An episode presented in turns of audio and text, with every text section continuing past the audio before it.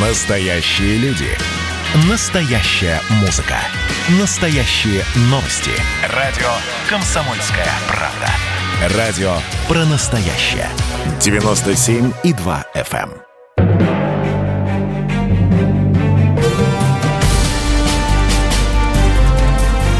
Однажды в Советском Союзе. Невероятная история Михаила Горбачева. Аудиоверсия книги Николая Андреева. Читает Владимир Левашов.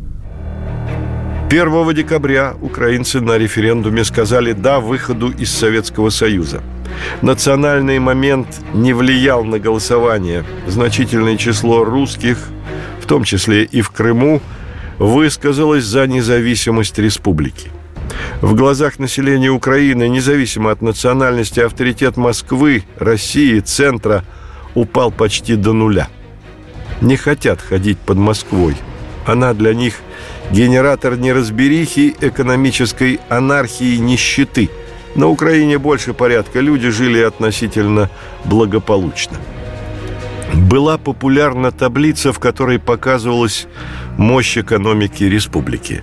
В ней представлена статистика. Производство продукции на душу населения. Первое место в Европе у Украины по производству стали, добыче железной руды. Она больше всех производит сахару. Второе, третье по маслу, молоку, мясу. И под табличкой вопрос, так почему же такая пропасть в жизненном уровне западных стран и Украиной? И тут же ответ в форме вопроса «Разве это не признаки колониального состояния Украины?» В табличке не указано, кто колонизатор, но подразумевается – Россия. Правда, непонятно, почему в метрополии уровень жизни еще ниже, чем в колониальной Украине.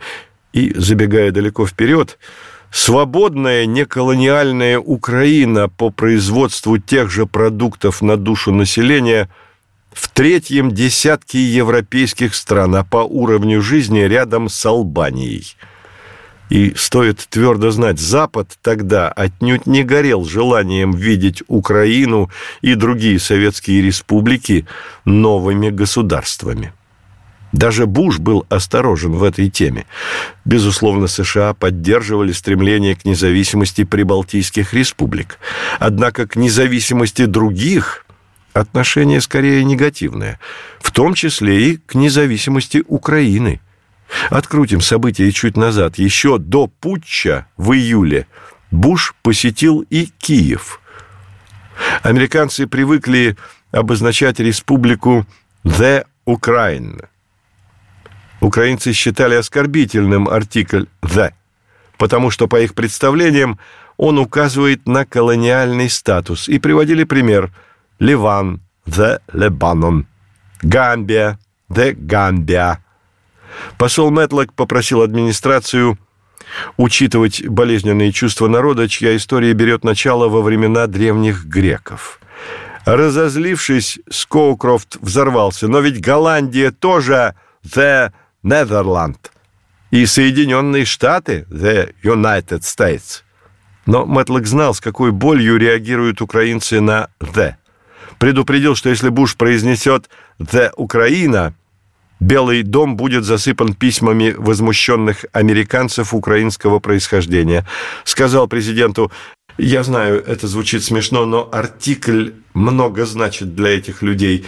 Не стоит оскорблять почти миллион американцев украинского происхождения в Соединенных Штатах, многие из которых голосовали за республиканцев. Буш обещал пощадить чувствительность украинцев, обойтись без «the» в своих речах в Киеве. Самолет с президентом США приземлился в аэропорту Жуляны. Буш со свитой поехал в город в сопровождении вереницы машин. Вдоль улиц тысячи и тысячи ликующих украинцев. Они желают Бушу добра. Девчины в вышиванках бросают в машину букеты цветов, парубки в шароварах размахивают желто-голубыми флагами, плакаты с надписями на украинском и английском языках. «У Москвы 15 колоний», «Империя зла жива», «53 миллиона украинцев требуют независимости», «Если быть частью империи так хорошо, почему Америка вышла из нее?» Текст обращения Буша к украинскому парламенту прорабатывался несколько недель. Президент объяснил помощникам, что хочет использовать речь для поддержки переговоров между Москвой и республиками, но без одобрения движения за отделение. Буш ни разу открыто не произнес «нет» независимости Украины, но давал понять, его эта идея не вдохновляет. Более того, сказал, что Украина и другие республики поступили бы мудро, оставшись в Советской Федерации. Мы сами являемся федерацией и хотим улучшения отношений с республиками. Далее произнес слова, от которых свободолюбивых украинцев бросило в холод – Свобода не то же самое, что независимость. Американцы не будут поддерживать тех, кто добивается независимости ради того, чтобы тиранию из центра заменить местным деспотизмом. Они не будут помогать тем, кто поощряет самоубийственный национализм, основанный на этнической ненависти. Украинцы были потрясены последней фразой. Не этого они ожидали от президента Великой Америки, светоча демократии и свободы. Поэт Иван Драч пожаловался журналистам. Буш прибыл сюда как посланец Горбачева. Он высказался об украинской независимости менее радикально, чем наши собственные политические деятели-коммунисты. Но они надеются получить хлебные места в независимой Украине. А ему-то что надо? Почему он не высказал то, что на самом деле думает?» Откуда-то поэту были известны думы американского президента. И в Западной Европе не особо рады процессу бегства республик подальше от Москвы. Определеннее других высказался на эту тему премьер Испании Гонсалес. Говоря предельно откровенно, в мире нет ни одного политического руководителя, который позволит развалить национальную территорию. Невозможно себе представить худшие для всех нас ситуации, если это произойдет в Советском Союзе. Это будет означать, что нам придется увязывать наши и без того трудно увязываемые и очень разнообразные интересы не с единым государством, а с восемью, а то и с четырнадцатью партнерами. Какова бы ни была внутренняя реформа в Советском Союзе, он должен оставаться единым субъектом международных отношений. Невозможно было представить худшей ситуации, но она наступила. Даже стремление прибалтийских республик к независимости не особо поддерживалось западными политиками. Посол Нидерландов в СССР Пит Бювалда отметил в дневнике «Я мало верю в поддержку Западом заявления Литвы. Западные правительства хорошо осознают, что объявление о независимости ставит Горбачева в трудное положение, а они не хотят усугублять его проблемы». На публику западные политики говорили одно – полная солидарность с борьбой прибалтов, хвалили их за героизм и непреклонность, а за кулисами произносили совсем иные слова. Об этом свидетельствует письмо, которое написали Митеран и Коль председателю Верховного Совета Литвы Ландсбергису. Это апрель 1990 года. «Господин председатель, мы выражаем нашу озабоченность в связи с изменением положения в Литве. Мы хотим, чтобы вы об этом знали. Литовский народ недвусмысленно продемонстрировал готовность воспользоваться своим правом на суверенитет. За это его нельзя упрекать. Но история породила сложную ситуацию, сложившуюся из многочисленных связей политического, юридического, экономического характера. Поиск выхода из нее потребует времени и терпения и должен идти классическими путями диалога. Поэтому мы хотим скорейшего начала переговоров между советскими властями и вами с тем, чтобы найти приемлемое для всех сторон решение нынешнего кризиса. Вероятно, было бы целесообразно для обеспечения открытия этих переговоров приостановить на время действия решений, принятых вашим парламентом, которые никак не утратят своего значения, поскольку опираются на общепризнанный принцип – принцип самоопределения народов. Мы приветствуем вас, господин председатель, и выражаем наши чувства симпатии, а также наши наилучшие пожелания вашим соотечественникам Франсуа Миттеран, Гельмут Коль.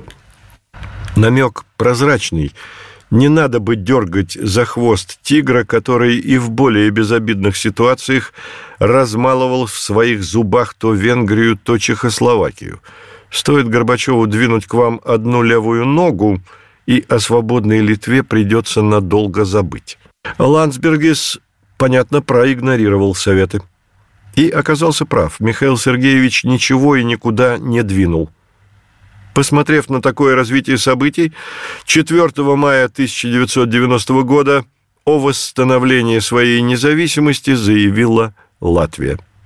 После путча Буш отказался от своей позиции по поводу независимости Украины. 30 ноября у него беседа с советниками по внешней политике, обсуждали, какую политику проводить в отношении Киева. Решили на другой же день после референдума признать независимость. На реакцию Михаила Сергеевича внимания не обращать. Были уверены, что украинцы скажут «да» самостийности. Леонид Кравчук был избран первым президентом нового государства Европы. Это означало, Советского Союза уже нет. Осталась формальность – зафиксировать реальность документально. Читает Владимир Левашов. Медведев в те дни сказал Михаилу Сергеевичу, Михаил Сергеевич, рушится последняя союзная позиция, которую вы защищаете как президент. Надо уловить момент, когда придется принимать решение, чтобы уйти самому, сохранив лицо. Михаил Сергеевич сразу же, да, это так, не буду отстаивать сохранение Союза до конца – опираясь на те общественные силы, которые выступают против разрушения союзной российской государственности, отбросив идеологические различия во имя одного спасения государства. Но не нашлось тогда никого, кто был бы способен спасти остатки СССР.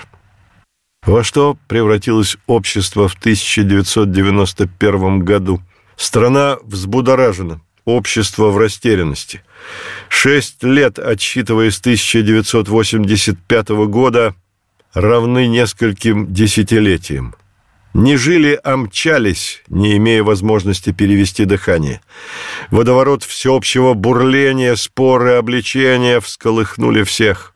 Потаенные мысли, дерзкие намерения выплеснуты в открытую. Хаос в экономике, в политике, в государственном и местном управлении – все настойчивее призывы применить силу, но у каждого свои представления, против кого эту силу направить. Все против всех, как в гражданскую войну. Раскол острый, катастрофический.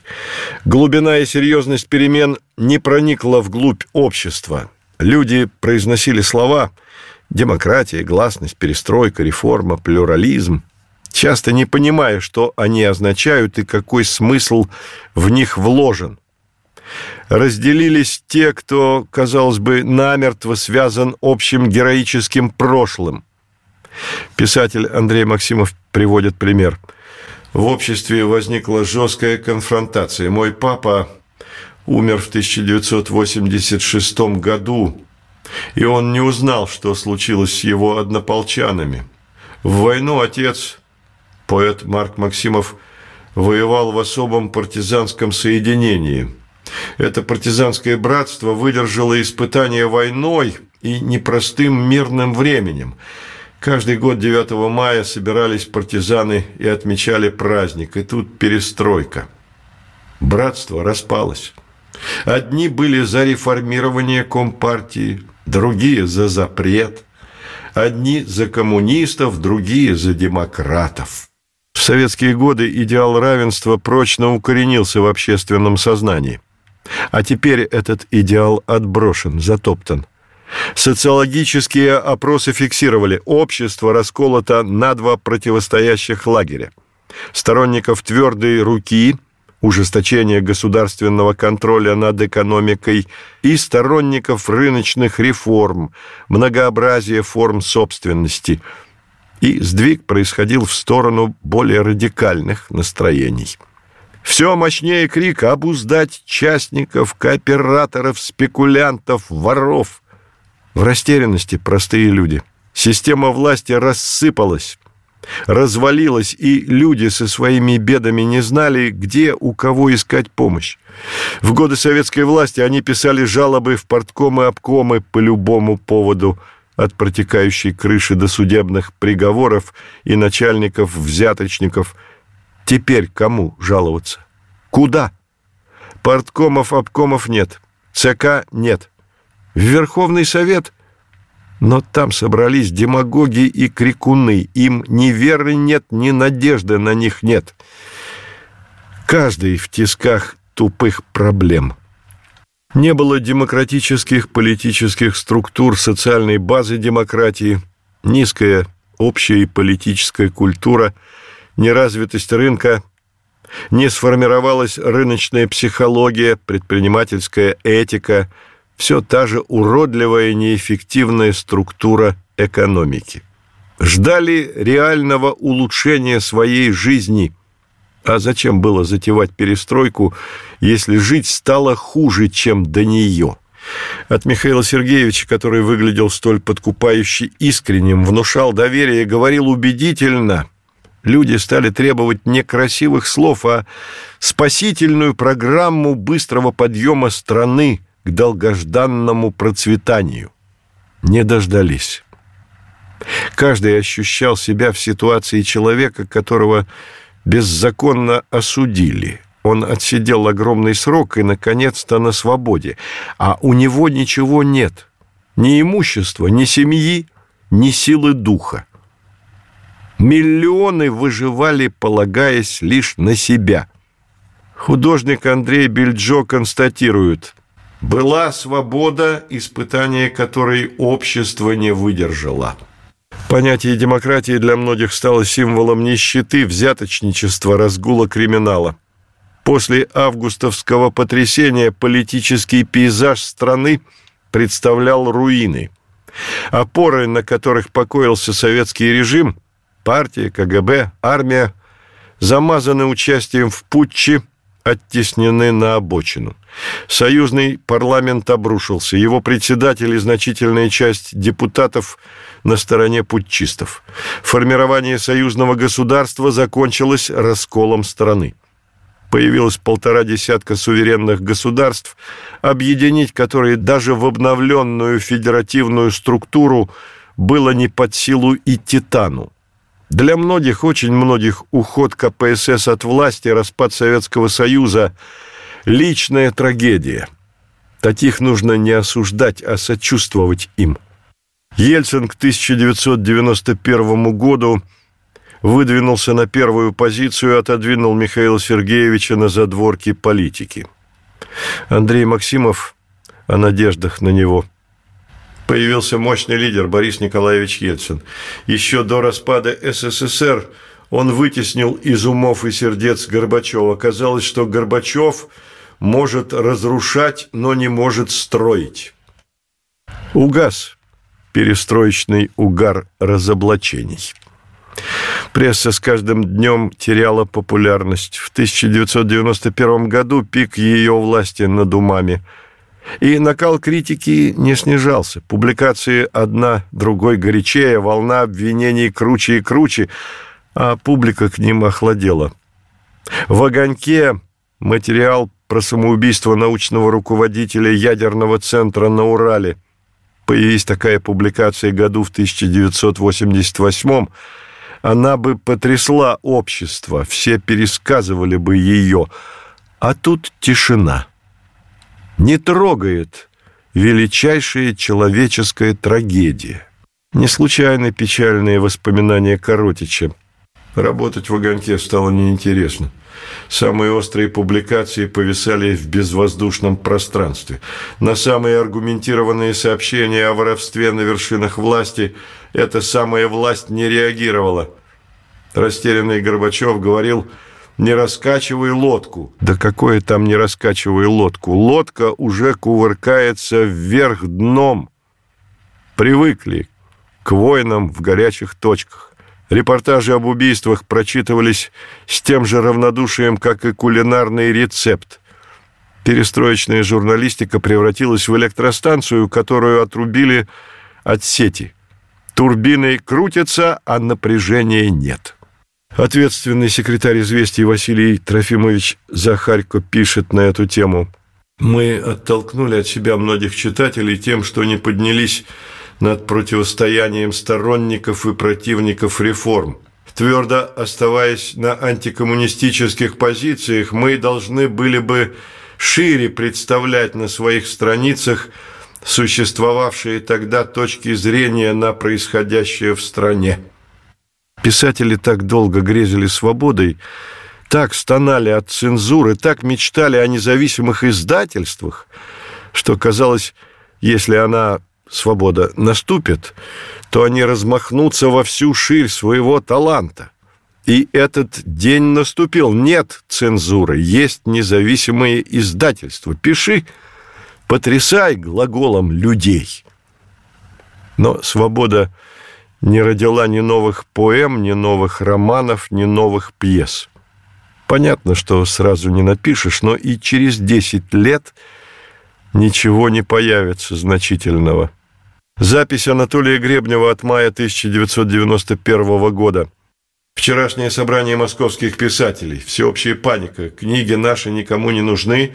Издательства выбрасывают из плана романы, писавшиеся по много лет. Колоссальная надстройка в несколько этажей. Советская литература, идеология, искусство рухнули, обвалились. Я смотрел на сотни лиц несчастных, растерянных мужчин и женщин. В зале седины, плеши, всем за пятьдесят, за шестьдесят – что с ними будет? В том числе и с теми, кто расшатывал это здание в 60-е, 70-е, 80-е годы. Никому вы не нужны со своими прогрессивными писаниями. Нет для вас бумаги, пустые театральные залы. В театрах отменяют спектакли. Читает Владимир Левашов. Кино – которая так жаждала вырваться на свободу, и этой свободы режиссера, актера, сценариста оператора добились, ничего не родила. Кинематографисты первыми подняли бунт. На знаменитом пятом съезде кинематографистов сменили полностью руководство. Погнали даже Никиту Михалкова – создали программу независимого кинопроизводства. Главный принцип – государство выделяет деньги и ни во что не вмешивается, а кинематографисты будут снимать шедевры. Шедевров не родилось. Да и вообще не родилось ничего. Точнее, родилось, но убогое, худосочное, садистское. В Сочи на кинофестивале «Кинотавр» независимые киностудии услаждали публику фильмами «Убийца», «Кровь за кровь», аферисты и черт с нами, линия смерти, дура, дрянь. Публика перестала ходить на советские фильмы. Что-то случилось, вдруг все стало неинтересно. Политика все и всех забила. После программы «Время», леденящих кровь репортажей из Литвы, фильм «Софья Петровна». Хороший фильм, а редко кто смотрел – устали от всего. Кого удивишь киноповествованием о жутком тоталитарном режиме? Устали от разоблачений. Потянулись на интердевочку. Такой темы в советском кино еще не было. В Доме кино на премьере картины Кира Муратовой «Астенический синдром» зал заполнен наполовину. А сними Муратова этот фильм годом раньше, в зале бы стояли в проходах – Гребнев делает запись. Мы сами, сами отдали себя в кабалу коммерции, разрушив своими руками то, что было нашей единственной привилегией и чему всегда завидовали наши коллеги на Западе. В условиях, когда рынок еще не создан, когда нет защиты искусства, губим искусство, отменяем искусство – Стало лучше, нет цензуры, стало хуже, нет искусства. Вот этого никто не ожидал от перестройки и гласности. Свобода уничтожила искусство. В театре минул мятежный период, когда со сцены кричали, разоблачали, ставили спектакли по нашумевшим книгам, а народ все меньше и меньше привлекал свет рампы. Советская культура рухнула. Она не могла выжить, когда наяву распахнулся гигантский провал, вырытый соцреализмом, провал между высокими идеалами, вознесенный ввысь официальной пропагандой, и реальностью. Это лицемерие обрушилось. И обрушилась культура. Реальность оказалась куда более сложной, чем представлялось. Мир раскололся на тысячу частей. Единство общества не осталось и в помине. То, к чему стремились, оказалось миражом. А кое-что безумно желаемое, желанное, как, например, свобода, бессмысленным. Игорь Дедков напишет невероятное. На что сгодилась наша свобода? Теперь думаю, а нужна ли она нам была? И это мы слышим от человека, которого страсть к свободе поддерживала десятилетия, который в провинции мечтал хотя бы о глотке свободы. Реальность оказалась горькой и ничуть не походила на ту, которая рисовалась в грезах года 1989-го. Предстал неожиданный политический пейзаж, в котором главные краски – ненависть, нетерпение, вражда. Демократический порыв потух после того, как снесли памятник Дзержинскому. Ну, еще выгнали партчиновников из здания ЦК на Старой площади – Пройдет не так уж много времени, и обнаружим власть снова в руках аппарата. Александр Григорьевич Лукашенко констатирует. Началась игра миллионов страстей и страстишек, амбиций предательского лицемерия, стремления к праведному труду и мелкой личной наживы за чужой счет. В 90-е годы это проявилось во всей красе. Дедков занесет в дневник горькие строки – то, что происходит, это поражение. Чувствуют ли те, кто истратил много слов, ускоряя перестройку, и среди них люди, которых люблю и ценю по сей день, что мы все, кто хотел обновления жизни, потерпели поражение? Многие ударились в разочарование. Недоумение, как же так, власти коммунистов уже нет, а все осталось по-прежнему. Прорезались злость, озлобленность, и страх перед будущим. Но вера оставалась. Вот что парадоксально. Вера в то, что, несмотря ни на какие невзгоды, все же удастся построить гармоничное общество, гуманное, с человеческим лицом. В начале перестройки, в разгар политических реформ, плохо представляли и понимали происходящее. Точнее, не плохо, а ограниченно – были не в состоянии что-то предвидеть, потому ломанулись не в ту сторону. Понятие правильности курса было у каждого свое. Схематичное представление о будущем. Утопистами были. К 1991-му созрело другое понимание. Жесткое столкновение между теми, кто отстаивал принцип вернуть все – как было до прихода Михаила Сергеевича, и принципом изменить систему, чтобы двигаться дальше. То, что и затеял он, придя к власти. Мы хотим быть понятыми. Этими словами начинается книга Михаила Сергеевича о перестройке и новом мышлении. Благородный посыл. Журналист Николай Андреев пишет. На первых порах представлялось, что нас понимают в мире, что мы не изгои, что мы такие же, как и датчане, как французы, как итальянцы, как японцы, как поляки. То есть ментально мы другие, но по мечтам о свободе, по своей культуре мы близки. И шли к миру с улыбкой. Помню, как меня чуть ли не качать собирались в Париже на улице, едва заметили у меня бейджик на лацкане пиджака, на котором было обозначено, что я из Советского Союза, был участником какой-то международной конференции.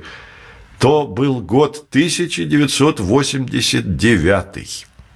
Журналист газеты «Спортэкспресс» Владимир Гескин освещал игры доброй воли в американском Сиэтле и купался в океане доброжелательности американцев.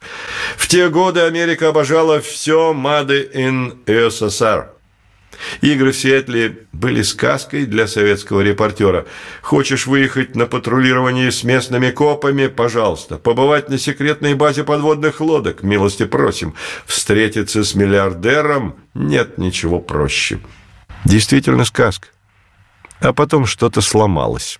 Понять, какие русские есть на самом деле, для Запада оказалось невозможным – и уж совсем невозможно было понять поведение общества и отдельного человека в эпоху грандиозных перемен. С точки зрения западного человека, все в СССР делалось неправильно, не так, не теми приемами, не теми людьми. Они-то полагали, что Советский Союз станет похожим на них, но и люди, и страна оказались иными – Непохожесть стала вызывать на Западе раздражение. Не желали они согласиться, что страна разнообразна по национальностям, по культуре, по истории, по религии.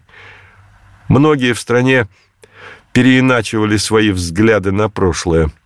Игорь Детков в дневнике каких только ужасов не фиксирует, начиная с первых записей в 1953 году – и год от года крепнет у него убежденность, эта система не жизнеспособна, она античеловечна. В провинции свои особые мерзости. В 1968 году, после подавления Пражской весны, он напишет «Устроить бы революцию, Господи! Так тошно быть мужественным рабом!» И вот он участник событий, которые напоминают революцию, которая вызволит из рабства. Он пишет свободно и открыто, переезжает из Костромы в Москву, воодушевлен, но чем дальше развиваются события, тем больше сомнений, а революция ли это – Мало того, у него оформляется мысль, а ведь жизнь прежняя не так уж и дурна была. Многие, как Детков, с тоской оборачиваются назад. А ведь не все там было дурно. Он обнаруживает, что жил, если не в идеальном обществе, то на принципах справедливости. И с годами это убеждение у какой-то части населения крепнет. Но это все потом, потом. Пока что 1991 год. Читает Владимир Левашов. Жуткие претензии к Горбачеву.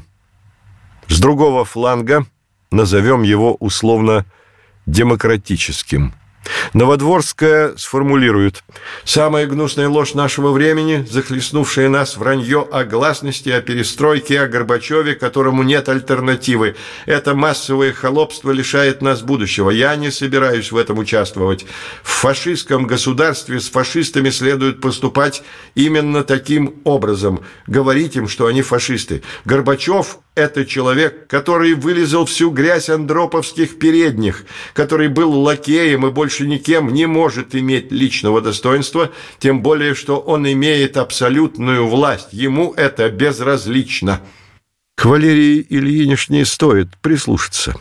Передовая интеллигенция обозначит ее совестью нации. Не в такой резкой форме, но большинство демократов разочаровались в Михаиле Сергеевиче и кричали об этом на каждом углу, забывая, что именно он дал им эту возможность кричать.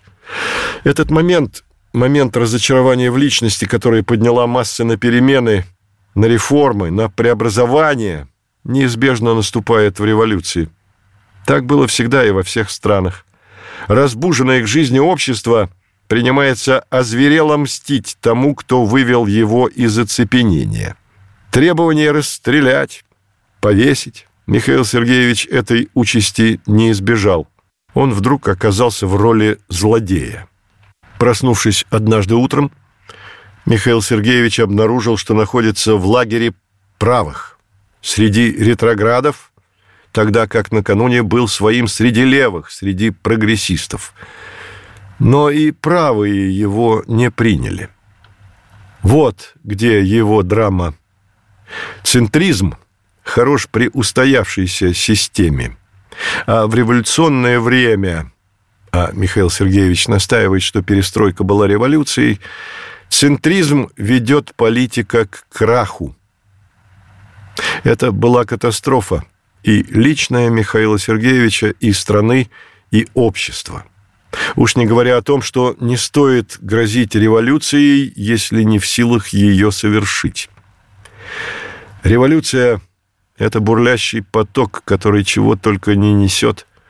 Никакую революцию невозможно поднять с помощью учтивых слов, мудрых формулировок, справедливых указаний. Революцию не сотворить только с помощью интеллигентных, добросовестных и великодушных людей. И она превращается в мелочный реформизм без руля и без ветрил, порождает новую несвободу, новую охоту за властью, новые злоупотребления взамен старых. И Михаилу Сергеевичу в этом вулкане страстей нужно было стоять на своем, чтобы увидеть и оценить свои и чужие действия. А оценив, спокойно и твердо выправить курс. Он на это оказался не способен. И общество оказалось неспособным терпеть его. Общество в 1991 году представляло собой подростка с неустоявшимся взглядом на мир, а у подростка простой девиз «Долой!». Эти детские эмоции свойственны всем революционерам во все времена. Еще раз приведу фразу Михаила Сергеевича после возвращения из Крыма после путча. «Я вернулся в другую страну». Страна уже давно стала другой, просто он этого не заметил а продолжал говорить и действовать, будто он в 1985 году. И, как следствие, развод Михаила Сергеевича с обществом. Они перестали понимать друг друга. Такое общество оставил Михаил Сергеевич после себя. Общество, которое разочаровано во всем, ни во что и никому не верит. Спуск флага. События в Беловежской пуще Михаил Сергеевич определяет как вероломство. Что ж, слово, чтобы охарактеризовать то событие, точное. Вероломство. Событие это широко описано, проанализировано, отчеканено тысячи выводов, предъявлены обвинения. Добавлять что-то нет смысла. Нас оно интересует только в одном. Поставлена окончательная точка в политической судьбе Михаила Сергеевича. Он стал никем. После августа 1991 года всем казалось, что сделать ничего невозможно. А Михаил Сергеевич в октябре-ноябре того года страстно доказывал, ничего не потеряно без конца изобретал какие-то ходы, не давал покоя своей команде, до хрипоты разъяснял республиканским лидерам, парламентам, журналистам, народам, миру, что страна не должна развалиться, почти кричал «Это безумие, распад СССР!» Я сам это от него слышал. Он доказывал, убеждал, разъяснял на пальцах, последствия распада будут катастрофическими. Не разъяснил, не достучался – не докричался. Не достучался прежде всего до Ельцина. Впрочем, до Ельцина вообще трудно достучаться. Да и к тому же он человек настроения. Михаил Сергеевич определил его характер. Все считают, что он сильный, а им легко можно было манипулировать. Было так, мы часов пять говорим, утверждаем какую-то позицию. Он уходит. Бурбулис, прочие из его окружения начинают его обрабатывать, и он все договоренности дезавуирует. Спонтанно оформилось уничтожение Советского Союза в Беловежской пуще. Первые дни декабря 1991 года наполнены тревогой. 1 декабря проходили президентские выборы на Украине и Казахстане. Леонид Кравчук, избранный президентом Украины, заявил, с выходом из империи никакой катастрофы не случится, потому что страна богатая. Союзный договор Украина не подпишет. И аргумент – это воля народа. 90% избирателей Украины, на референдуме высказались в поддержку акта о провозглашении независимости республики. Исход референдума был предопределен заранее. Разве можно себе представить, чтобы кто-то голосовал против свободы? Чтобы сбросить колониальное иго? Два президента, Горбачев и Ельцин, встречаются. Михаил Сергеевич говорит, поскольку скоро президентам республик, в первую очередь РСФСР, союз не нужен – он готов уйти в отставку. Живите дальше, как заблагорассудится. Ельцин уверяет, что верен своему слову. Михаил Сергеевич – президент Союза. Но в папке у него лежит подготовленное к очередному заседанию Госсовета требование к президенту СССР передать все торгпредства за рубежом в единоличную юрисдикцию России. 3 декабря распространено заявление Ельцина, в котором говорилось, российское руководство заявляет о признании независимости Украины в соответствии с демократическим волеизъявлением ее народа. В документе отмечалась необходимость как можно скорее приступить к формированию новых межгосударственных отношений между Россией и Украиной. 5 декабря Ельцин приезжает к Михаилу Сергеевичу. В тот день Кравчук вступает в должность президента Украины – и Украина денонсирует союзный договор 1922 года, то есть официально выходит из состава СССР. Ельцин сообщает Михаилу Сергеевичу, что собираются в Минск. Надо обсудить с белорусами, как в новых условиях строить двустороннее сотрудничество. Михаил Сергеевич не против. Ельцин добавляет, неплохо бы заодно и Кравчука прощупать. Что он, понимаешь, думает в отношении Союза, став президентом? Он согласился прилететь в Минск. И тут у Михаила Сергеевича нет возражений. Ельцин предлагает, Михаил Сергеевич, давайте согласуем тактику обсуждения этих вопросов с Кравчуком. Надо уговорить его не порывать с Союзом. Сразу и не сообразишь, что это. Лицемерие? Издевка? Игра в кошки-мышки? Через три дня политик подпишет соглашение о полной ликвидации СССР – но, тем не менее, согласовывает с президентом СССР тактику, как уговорить Кравчука не делать этого. Ельцин вылетает в столицу Беларуси. В аэропорту его провожает вице-президент Рудской. Спрашивает о цели визита столь многочисленной делегации. Ему ответили подписывать договор о дружбе с Белоруссией. Генерал Чужой в его окружении. Ему не позволено знать, зачем президент собрался в Минск. Ельцин, Кравчук, Шушкевич в Минске. Проходит день, никаких новостей из Минска, никому ничего не известно. Михаил Сергеевич начал интересоваться, что же там происходит. Выяснилось, за его спиной ведутся разговоры Ельцина с союзными министрами, в том числе с министром обороны Шапошниковым, с министром внутренних дел Баранниковым. Ни тот, ни другой не сочли нужным информировать Михаила Сергеевича о контактах, а ведь он их прямой начальник. Бакатин, глава КГБ, о напряжении тех дней. В воскресенье, 8 декабря вечером, Михаил Сергеевич был взволнован, брошен всеми и, как мне показалось, растерян. Позвонил мне домой где-то около 20 часов. Если раньше он всю информацию получал от Крючкова, то в последнее время при параличе спецслужб и строжайшем запрете контроля за политиками президент порой знал больше меня – «Они ищут Назарбаева из Минска», – сказал Михаил Сергеевич. «Назарбаев не полетит, не тот он человек», – заметил я. «Да, конечно. Что еще можно было сказать, а тем более сделать?»